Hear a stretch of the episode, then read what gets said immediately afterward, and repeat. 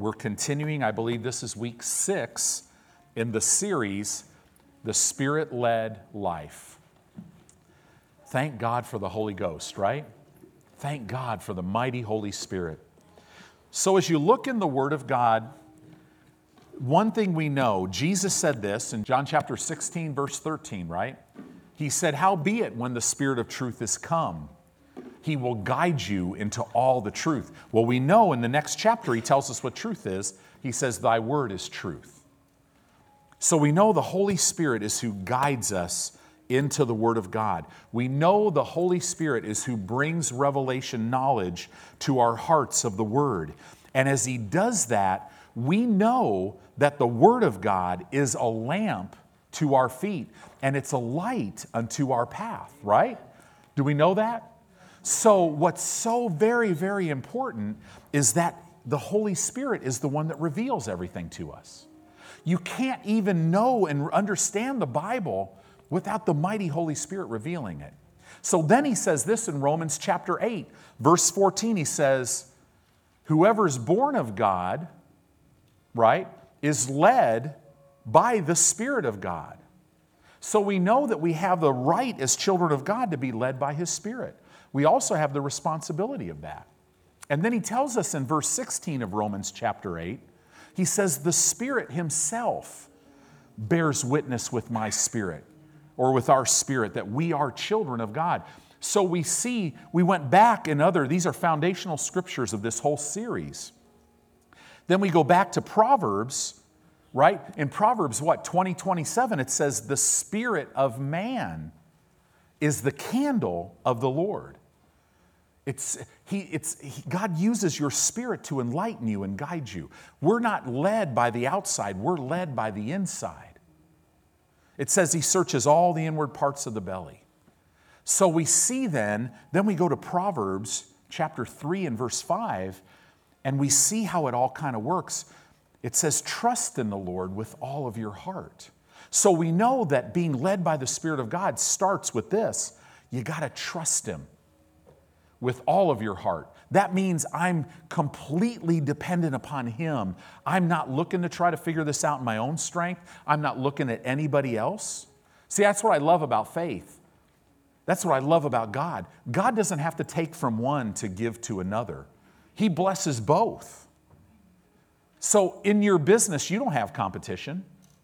You just have a thief in the earth. His name's Satan. He wants to steal, kill, and destroy. But pray for your competitors because they can't stop you. The blessing of God on your life will bring you to the top. If you're an employee in a company, the blessing of God will bring you to the top of your profession. Why? So that the world could look at you and see Jesus, right? So it says, trust in the Lord with all of your heart. Don't lean on your own understanding. So I don't rely on my own ability to try to figure something out. Have you ever noticed in life there's a lot you just can't figure out? Right?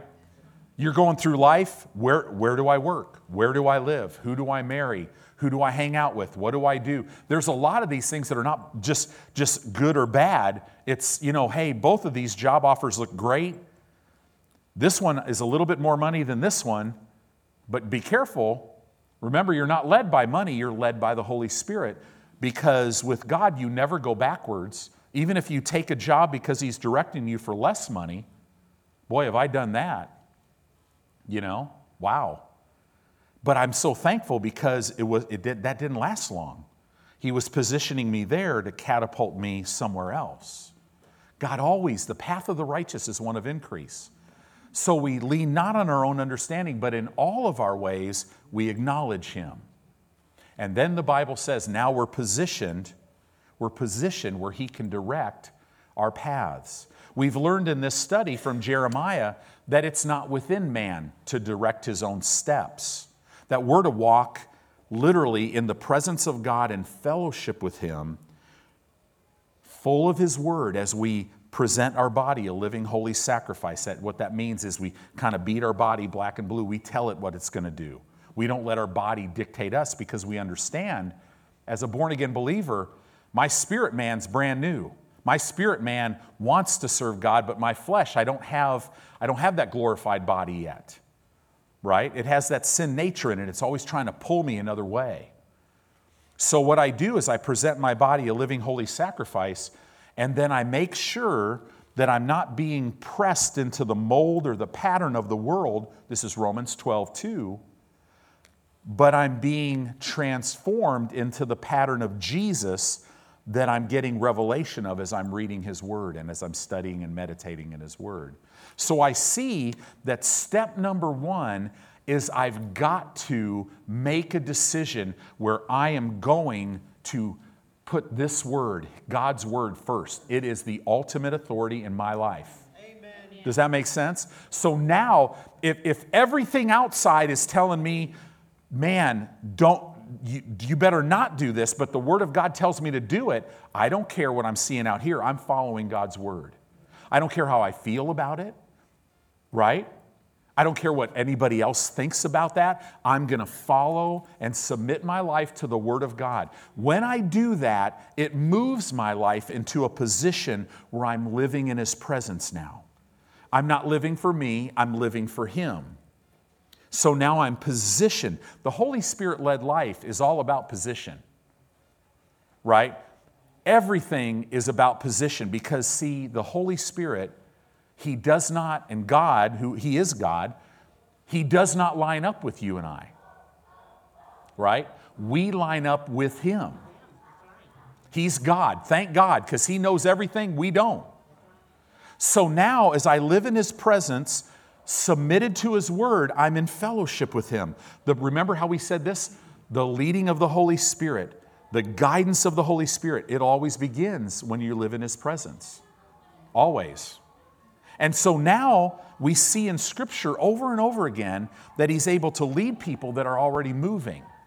So, in order to be led by the Spirit, you got to step out of the boat.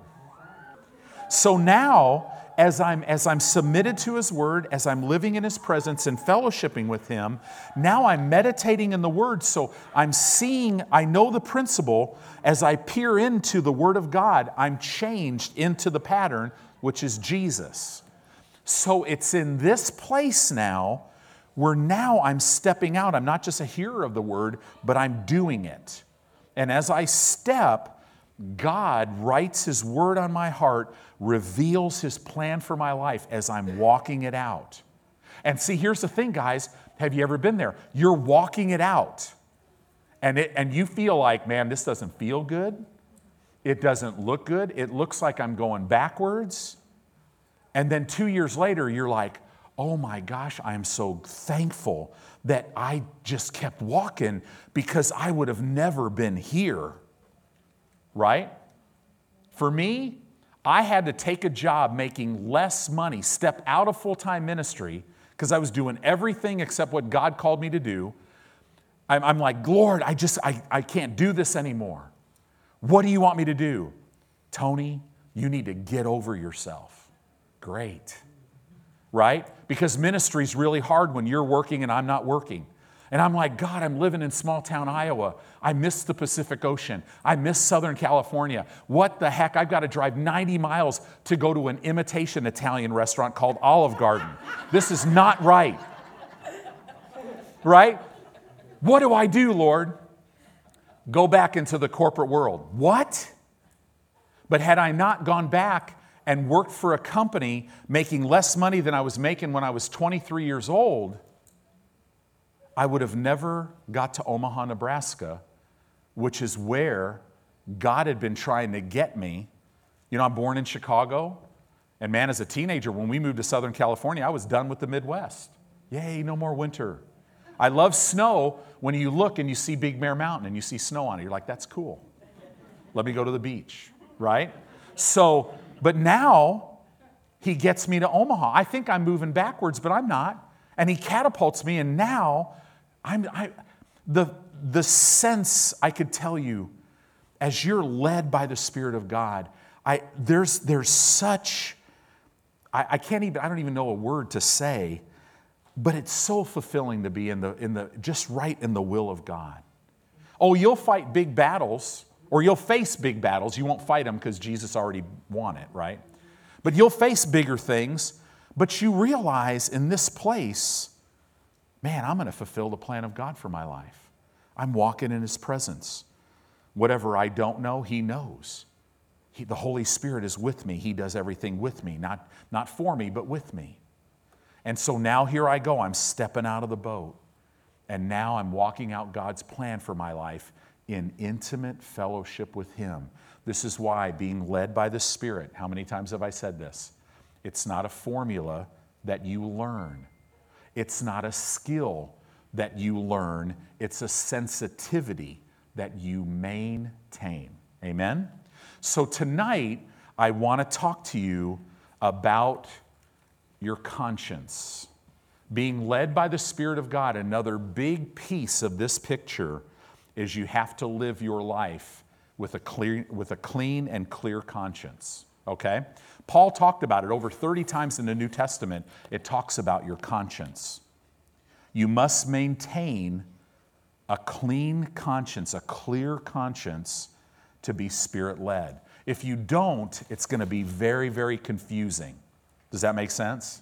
It'll be very confusing. So, your spirit, your soul, and your body each have a voice. Okay? Conscience is the voice of your spirit. Now remember, according to the Word of God, I am a spirit. I, I possess a soul, which is my mind, my will, and my emotions, right? And I live in a physical body. My spirit, the voice of my spirit, how my spirit expresses itself is my conscience, right?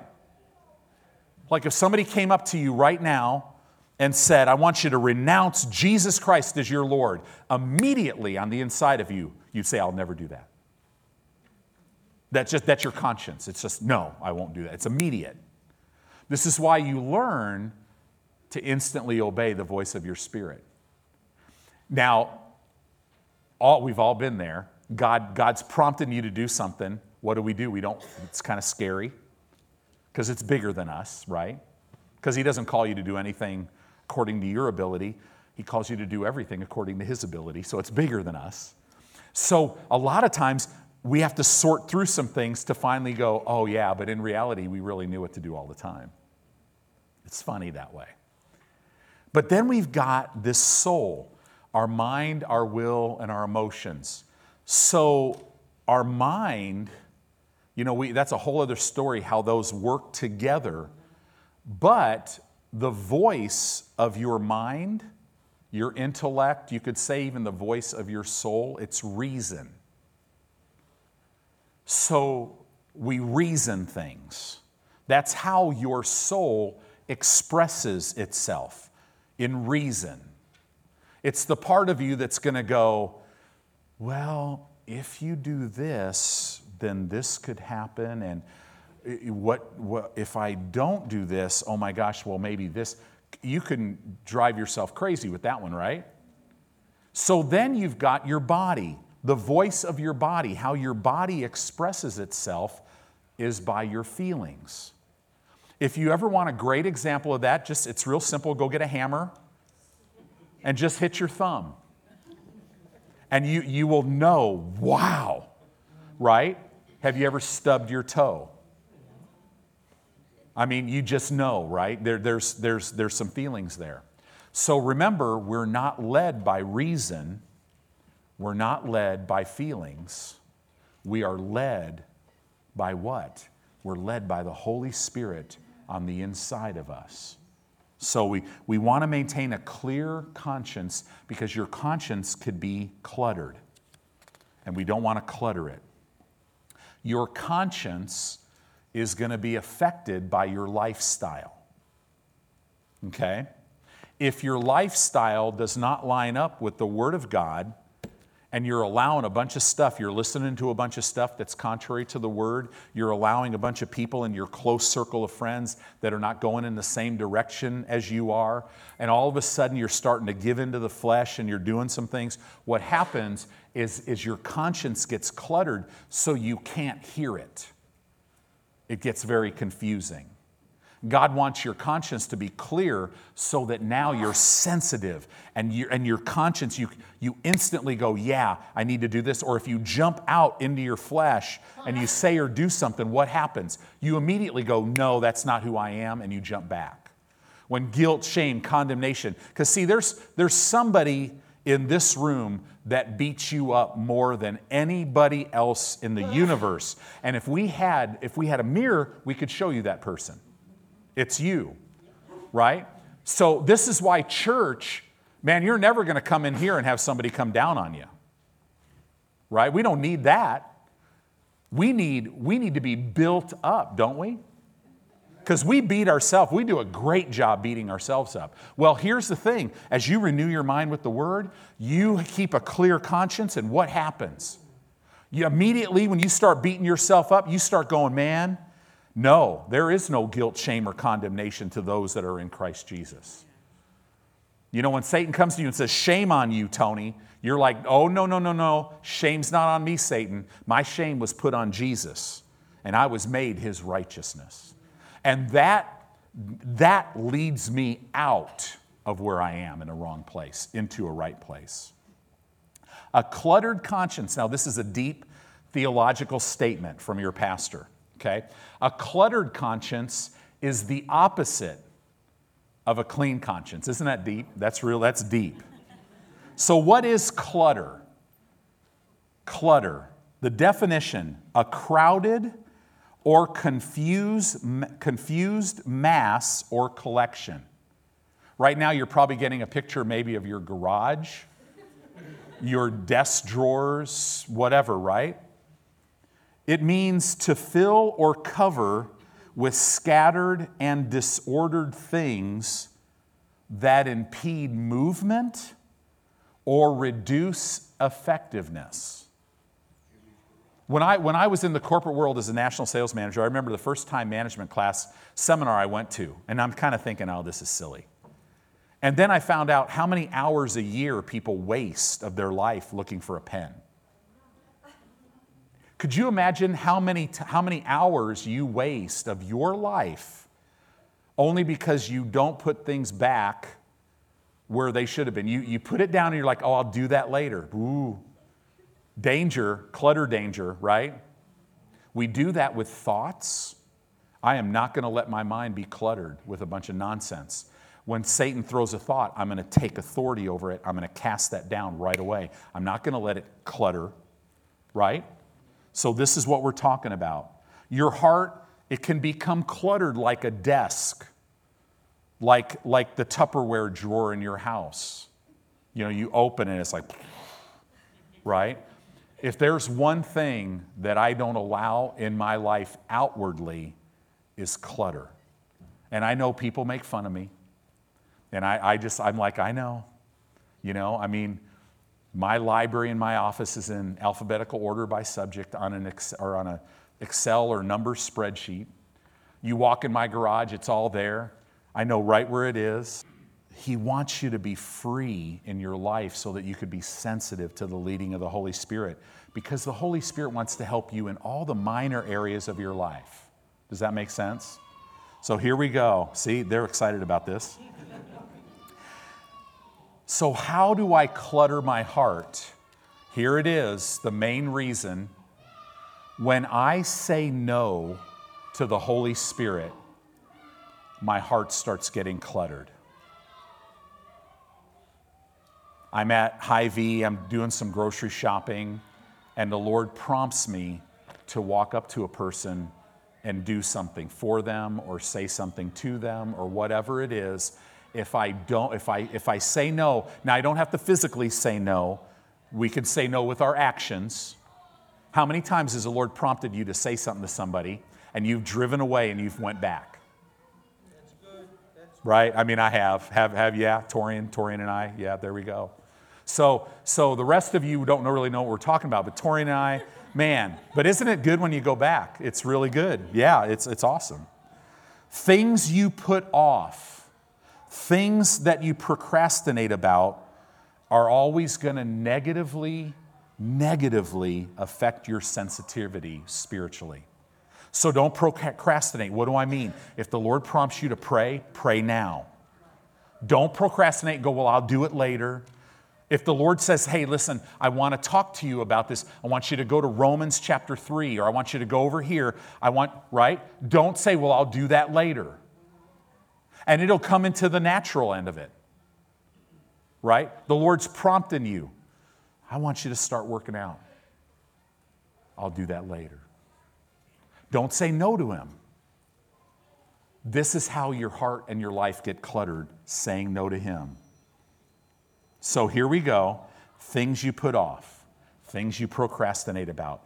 It'll dull you spiritually in the same way that you're up to here with yourself and your own plans and you're all about you. That'll dull you spiritually too.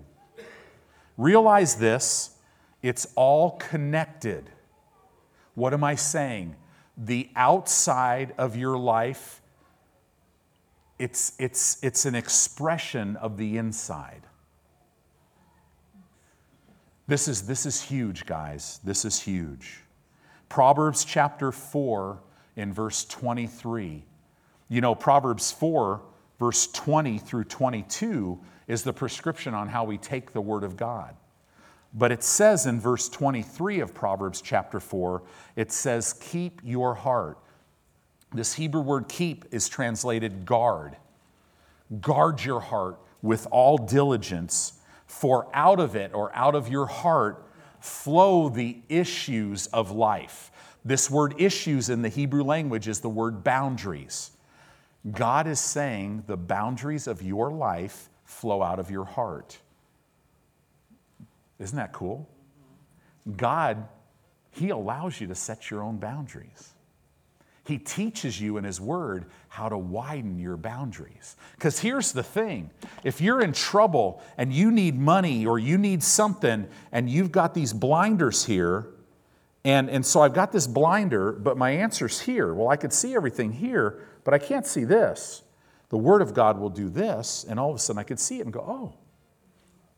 So that's, you want big boundaries because God has a big plan for your life. It's huge. The Bible says your eye can't even see the plan, your mind can't even come up with what it is, right? It, God has prepared something so big for you, it takes the Word of God revealed by the Spirit of God to show you that, and then it'll take the Spirit of God to lead you into it. But remember, Satan drives you, the Holy Spirit always gently leads. He won't ever violate your will, He leads you. We must stay sharp, sensitive, we have to stay alert, and we have to stay very aware spiritually. So think of it this way a clean conscience equals a sensitive spirit. Okay? So, if you think of creation, God created everything in balance. Your physical body, what is disease? It's your body getting out of balance, right? So, what about the earth and all the systems in the earth? It's all about balance. When things get out of balance, it's not right.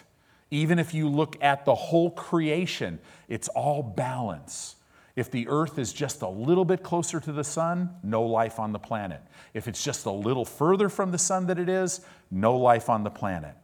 God holds everything in balance, and the Holy Spirit will keep you in balance. So, if right now, see, we've all been here, you know, you, you, you get living your life for yourself or whatever, you get out of the Word, all these things, and all of a sudden you find yourself sitting here going, My life is really out of balance. Rejoice. Don't beat yourself up. Rejoice because God will put it back in balance. All you got to do is say, Here. You got to say, okay, I'm going to let go of this thing. I'm going to give it to you, and I'm going to follow you. I'll do whatever you tell me to do, and I know you'll put my life back in balance. Now get ready, because your flesh won't like maybe some things that God will want you to do. Your spirit will love it, but it'll always produce life. The Bible says as we live out of our spirit, it's life and peace. It cannot produce death. If you live out of your flesh, it cannot produce life and peace, it can only produce death. So let's keep going with this. The creation account in Genesis literally, if you study this out, it literally is God diminishing chaos and bringing order. And when he had done everything, then he created man and he put him here. So, literally, God is into diminishing chaos and creating order. Everything he created is that way. So now, see, the problem with this world why are there tornadoes? Why are there hurricanes? Well, you know, God's judging this city or that country. Really? Gosh, where's that in the Bible? Because I don't know. No, God, God's not even holding the mass murderer's sins against him right now. The Bible says God was in Christ, not imputing man's sins. God's taken everything and moved it out of the way so that now, during the church age, man could come to know him, be born again, receive that sacrifice. God is not judging and wiping out towns and doing all this stuff. No, no, no, no. No, why is that? That's Satan. That's the God of this world. That's why a tornado's coming at your house. Speak to it. Tell it to leave. You've been given an, you've been given authority in the name of Jesus, and you have authority over those things in your life, not somebody else's life. You'll see when Jesus comes and sets up his millennial kingdom on this earth, there won't be a hurricane, there won't be a tornado, there's to be no earthquakes, nothing. It'll all work in balance and order. You know, there's a guy, there's a ministry down in Texas. He's created this big cylinder that would imitate the, in, the atmospheric environment of the earth before the flood. And if you raise, if, if you put a rattlesnake in there and raise them, and that rattlesnake has, gives birth and has baby rattlesnakes. And, and, what they do, the rattlesnakes that live, they've done studies with this where they'll take the venom of that rattlesnake and if you look, uh, you look at it underneath the microscope, Pastor Edwin would really get into this. So you take, first of all, you take that, you put it under a microscope and look at it, the ones in the cylinder. And then you take rattlesnake venom from just a rattlesnake anywhere else, just living out in, in our environment now. Well, the one that lives out in just the natural environment with the current atmosphere of the earth, it's shaped like a honeycomb, but it has all these jagged edges and it's it basically it's, it's very toxic. But the one that lives in the cylinder, it's like this honeycomb that's totally smooth. The venom actually is antiseptic. It's real interesting. Now, that's just with our natural. Could you imagine? The Bible says the whole earth is there's birth pains going on, waiting for the children of God to manifest in the earth and for Jesus to come back. So, God God wants your life in order. You might be sitting here going, but Pastor, you don't understand. Man, I've made a lot of mistakes in my life. And I've done this, and I made this mistake, and I was in prison, and I was doing this. And, and God says to all of that, Behold, I make all things new. So if you could fog a mirror tonight, it's not too late for you to fulfill the plan of God for your life in the earth right now. This last six months of 2019 should be a time of increase and you seeing increase in your life, an increase of joy, an increase of peace, an increase of finances, an increase of health, an increase of you walking out your plan, which, I mean, you'll face some big things and you'll overcome every one of them because He's already won the battle. It's the way it is. See, this is the gospel. Jesus took your defeat and gave you his victory. So that's why it says in 1 John whoever's born of God overcomes the world system. And the victory is our faith. We're fully persuaded that what God says is true. So, Paul, I'm gonna, just going to read four references that Paul talked about of his conscience, just to kind of give you a picture here. In Acts 23 1, it says this. You don't have to turn there. I'm just going to read them. I just want you to read them. You could put them in your notes. Acts 23 1. And Paul, earnestly beholding the council, said, Men and brethren, I have lived in all good conscience before God until this day. What? Wait a minute, Paul. You had, when you were a Pharisee, you had Christians killed, thrown in jail, but Paul's saying, No, I li- I've lived in all good conscience. Listen, That man died on the road to Damascus. See, Paul said, I forget what's behind me and I press forward to the mark of the high calling in Christ. Get the rearview mirror out off of your faith vehicle. Fix your eyes on Jesus, don't look back. That's why Moses, when he's in the mountain, when he sees the burning bush, God tells him, Take off your sandals because the place where you're at is holy ground. We read that and go, okay, well, he wanted him to take off his sandals because it's holy ground. Well, that's true, but the real reason you have to study the culture of what Moses grew up in and what Moses knew now. In that culture that he was living in, whenever a person was going to go from where they were to a new phase of their life, they would take off their shoes and they would not carry it into, because they were to carry nothing into their future. Tonight, I'm here to tell you just, just give it up. All the mistakes, all the mess, give it to Him and watch and see if He won't fix it all for you. Every bit of it. He'll fix things that you didn't even know was broke. The English translation of this scripture literally says this literally, it would say, My conscience is perfectly clear about the way I have lived before God until this day. This is the thing. You want to live a clear conscience before God. In Acts 24, verse 16, it says this Paul talking about himself, and herein do I exercise myself. So, Paul is telling you his personal training procedure. He's saying to have always a conscience void of offense towards God and towards men. Have you ever run into somebody that's mad at God or mad at somebody else? Paul says, This is what I exercise myself in to never have a conscience that's mad at God or offended by Him or offended by people. It goes on in 2 Timothy chapter 1 in verse 3. 2 Timothy 1 3.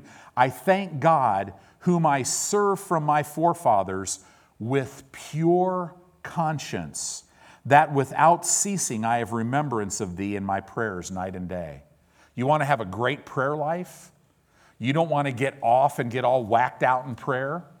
Keep your conscience clear because all prayer has to be stirred by the Spirit. It'll keep you in balance. Hebrews 13 18. Hebrews 13 18 says this Pray for us for we trust we have a good conscience in all things, willing to live honestly. So now, go over, I want you to look at this scripture. Go to Second Corinthians chapter 11. 2 Corinthians chapter 11. And I pray this is kind of like a, a shower tonight. You're going to have to go back and listen to this message again and again to be honest with you, about the 10th or 15th time, it'll probably get better. It's the way the Word of God is. What was the scripture in Timothy? 2 Timothy chapter 1 in verse 3. Paul talking to a young pastor. So in 2 Corinthians chapter 11, in verse 3, it says this It says, But I fear. Now, this word fear in the Greek language means to be cautious, aware, and diligent. You could read it literally, but I need to be cautious, or I am, a, I am cautious, I'm aware, and I'm diligent, lest by any means, as the serpent beguiled Eve. That word beguiled means deceived Eve. So I need to be very cautious, aware, and diligent because as so, so that I'm not taken away the way Eve was, because the serpent deceived her. How did he deceive her? Through his subtlety. Through his that, that word subtlety means craftiness. So that your minds should be corrupted from the simplicity that is in Christ. When your conscience gets cluttered, everything is very confusing. When you are all about you, it gets very confusing. And, and here's the problem with being all about you. If, tonight, if you're sitting here and you're all about you, you probably won't know it. Because if you're in pride, the first manifestation of pride is blindness. So, what do you do? I know every day, every day, when I talk to the Lord, I'm like, okay, Father, today I humble myself under your mighty hand. Show me what I'm not seeing and show me what I'm not seeing correctly. If there's any pride in my life, show it to me. And whatever you tell me to do, I'll do. I just I, I want to get it out. It's, it's, it's, this is how we live in a good conscience before God. So, what is the simplicity that's in Christ? I'm really glad you asked that question. You guys ask the best questions. The simplicity in Christ is to live according to His Word, being led by His Spirit. That's the simplicity. I let the Holy Spirit lead me, and He leads me by the Word of God. So that's the simplicity. I live my life, I'm submitted to this. I live my life according to the Word of God, being led by His Spirit, and that's the simplicity. But if I'm not cautious, aware, and diligent, I could be deceived by the enemy, and all of a sudden, I'm going to be living this complicated life. Do I do this? Do I not do this? Do I need to pray more? Do I, I mean, Satan will push you to pray more because he loves when a Christian prays not in faith because nothing happens. See, there is no other option for us as Christians. That, that is our option. We live according to the Word, being led by the Spirit of God. So, Hebrews chapter 9, in verse 11, we're going to look at verse 11 through verse 14 because it, it brings out a truth. Because there's one thing that really is powerful that will keep your conscience clean, and it's the blood of Jesus. The blood of Jesus will keep your conscience clean. Hebrews chapter 9, verse 11 says this But Christ, being come a high priest of good things to come, by a greater and more perfect tabernacle, not made with hands, talking about the tabernacle in heaven. That is to say, not of this building, neither by the blood of goats and calves, but by the blood, but by his own blood, he entered in once into the holy place, having obtained eternal redemption for us. For if the blood of bulls and of goats, and the ashes of a heifer sprinkling the unclean sanctifieth to the purifying of the flesh. How much more, verse 14, shall the blood of Christ through the eternal Spirit offered himself without spot to God purge, or that word means cleanse, your conscience from dead works to serve the living God? Isn't that awesome? The blood of Jesus cleanses your conscience. So, what, what is your part? It's simply to repent. What does repent mean? It means to change your mind. So, if you're going your own way, you just change your mind. Guess what causes you to change your mind or repent? The goodness of God. See, so the foundational revelation of your life, if you want to grow spiritually, is not that you need to love God and you better do this or you better do that. Nope, you'll fail every time. The foundational, the foundational revelation is always going to be that God loves you, that He's for you, that nothing can separate you from His love, and that He's going to see you through to the end. So your job is simply to be willing and obedient. So very important. Isn't that simple? So now I want to talk about a scripture that is very misunderstood it's in Revelation chapter 3, verse 20, but this is foundational to our walk with the Lord. Foundational. Revelation chapter 3, verse 20. In Revelation chapter 3, this is there are letters to the seven chapters of or seven churches of Asia Minor. The first three chapters in the book of Revelation are the ones we really need to focus on because we're out of here before the seven year tribulation starts. But these letters are amazing, but there's a scripture that is so important about being led by the Spirit of God. The second part of this study tonight, we're probably going to keep going with this, is we're going to start talking about the importance. You want to be, live a Holy Spirit led life. We've added tonight, you live with a clear conscience. That means you mess up, just repent, change your mind, stay in the Word. The sin's already paid for. but then you also have to learn how to yield to the Lord. Everybody's talking about, you know, okay, I just need to hear the voice of God. No, you hear it, you just need to yield to it. So we're going to talk about yielding. Now we use this scripture in Revelation 3:20. We use it so much for non-believers, you know. Hey, behold, I stand at the door and knock. But you know that's not written to somebody who doesn't know God. That's written to the Christian, to the believer. Jesus is saying this to the believer, to you and I tonight Behold, I stand at the door and knock. This word knock literally means a continual knocking. Jesus is on the outside wanting to come in. Now, we already know Jesus is on the inside of our heart in, in the form of the Holy Spirit, right? He's in our heart, but He wants to be, we're talking about, He wants to be in your finances too. He wants to be in your self image and in your identity.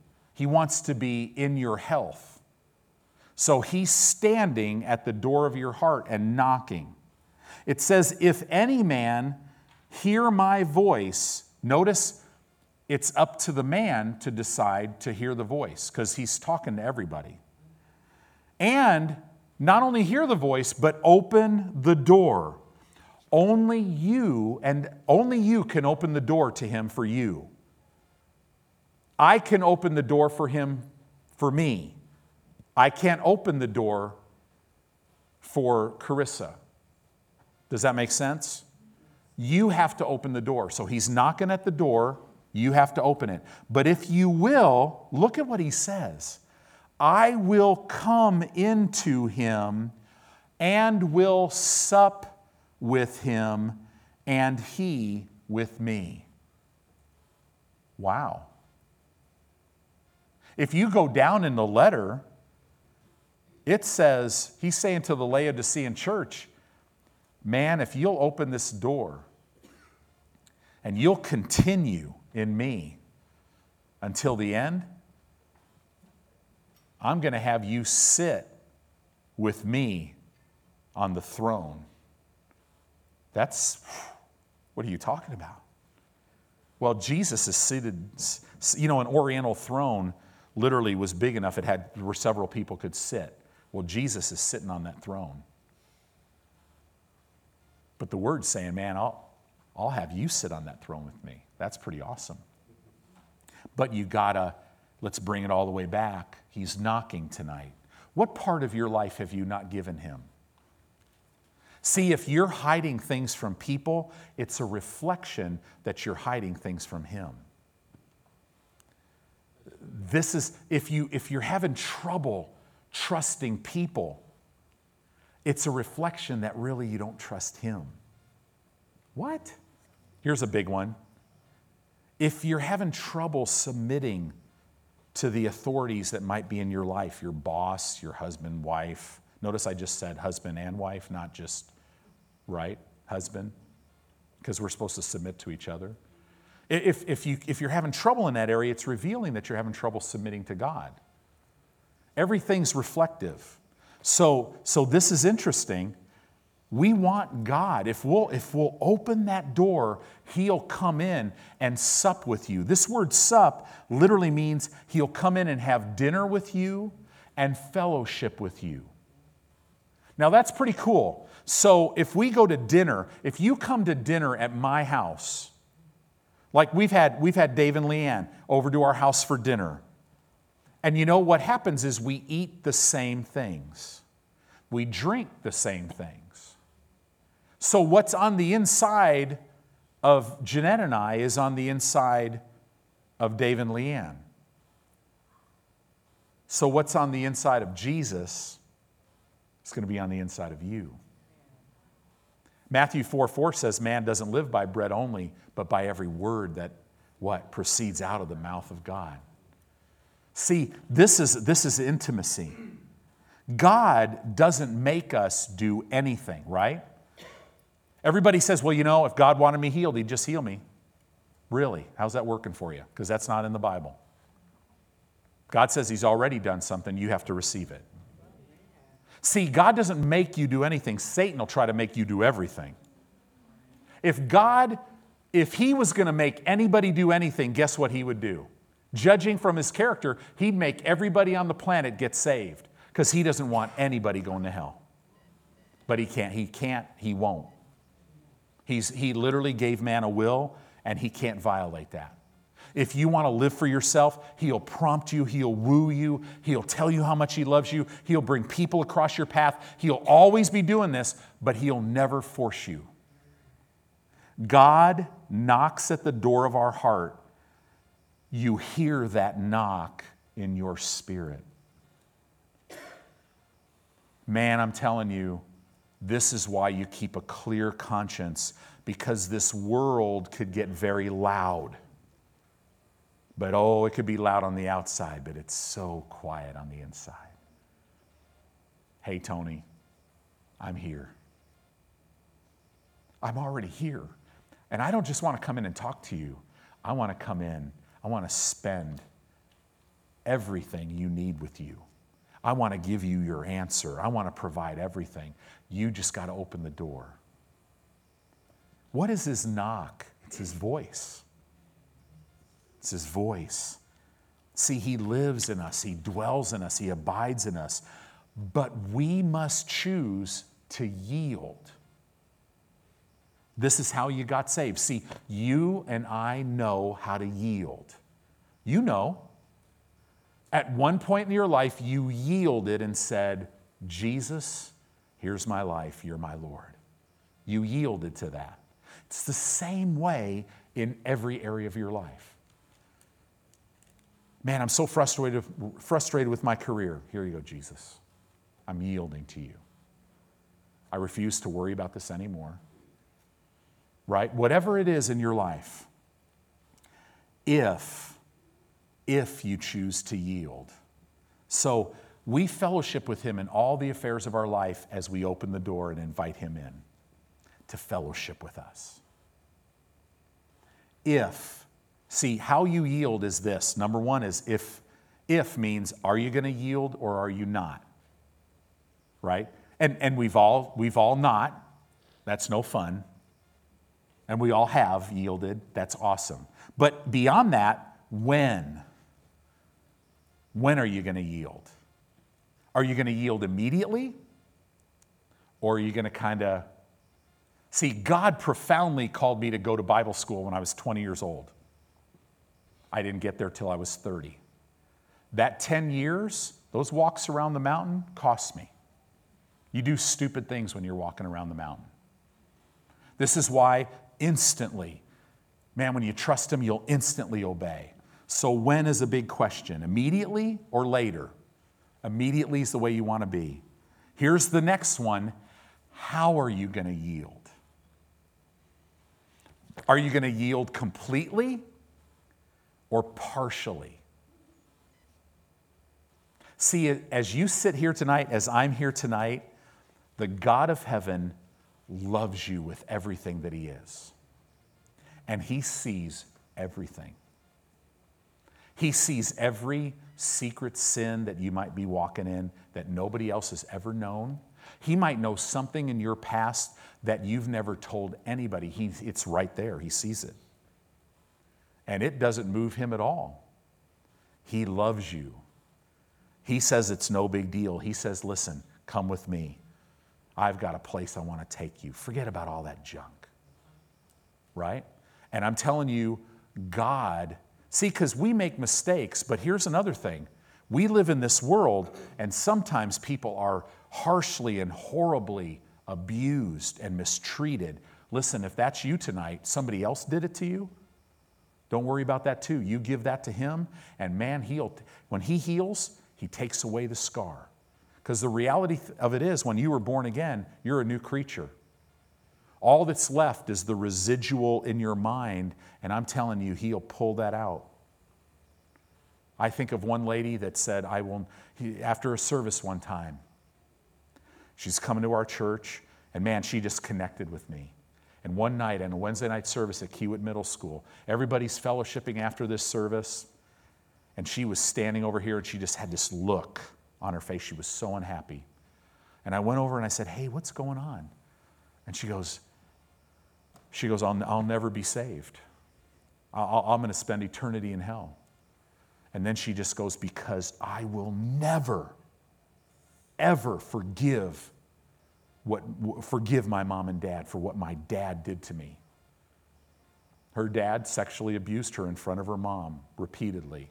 And she's like, I never, ever, ever will ever forgive him. So I'm, I'm, I'm going to I'm going to burn in hell. And so I looked at her and I said, okay. I said, well, let's look at what the word says. I go, the word says for you to be saved and born again, you have to believe in your heart that God raised Jesus from the dead. I said, You know, you've been around me long enough. I think you believe that. Am I right? She's like, Oh, yeah, I know. Yeah, absolutely believe that Jesus lived on this earth, died on a cross, was raised from the dead, and is in heaven right now alive. I go, Okay. I go, You're halfway there. The only other thing you have to do to be saved is confess that Jesus is your Lord. It doesn't say anything about you forgiving your mom and dad. I said, Why don't we just take the mom and dad thing? And let's just put that on the shelf right now. Because I got to tell you, without Jesus, there's no way. It was like a weight fell off of her. And she goes, Well, I, will do that. And she got born again that night. She's in heaven today. Right? And guess what? It wasn't very long. She's running up to me in church. Pastor, I forgive my mom and dad. Well, how could that be possible? It's called the love of God. See, guys, there's freedom with no strings. That's who we are as Christians. How you open the door to Him is you yield to Him, you respond, and then you just act on His promptings. When you respond to Him, this is what happens when I respond to him, I throw him the ball. The ball is now in his court. And I love living my life with the ball in his court because that means I'm willing, I'm obedient. Now the ball's in his court. What's his part? He will ensure that I eat the good of the land. See, we want the ball in his court, but if you're holding the ball in your court, he can't do anything, right? The next verse it says, To him that overcomes, this is a lifestyle of overcoming. This is a decision that you just walk out. Does it mean flawless? No. Bible perfect is wholehearted, it's not flawless. Okay? So here we go. To him that overcomes will I grant to sit with me in my throne, even as I also overcame and am set down with my Father in his throne. And, and everybody just goes, right? You got to get revelation of that one. I love that. So let's keep going. Verse 22 He that hath an ear, let him hear what the Spirit says unto the churches. Wow. This is denoting intimate fellowship. Intimate fellowship. Guys, you know, I'm going to have to stop there because I want to I want to get into something else later. I think this is enough. I'm telling you, the word is life. God has life for you. He'll help you keep a clear conscience. He'll help you, He'll teach you how to yield to Him. He'll teach you His word. He'll heal your body. He'll fix messes in your life. His mercy's greater than your disobedience. And the mighty Holy Spirit is on the inside of you to lead you into all of it. Amen.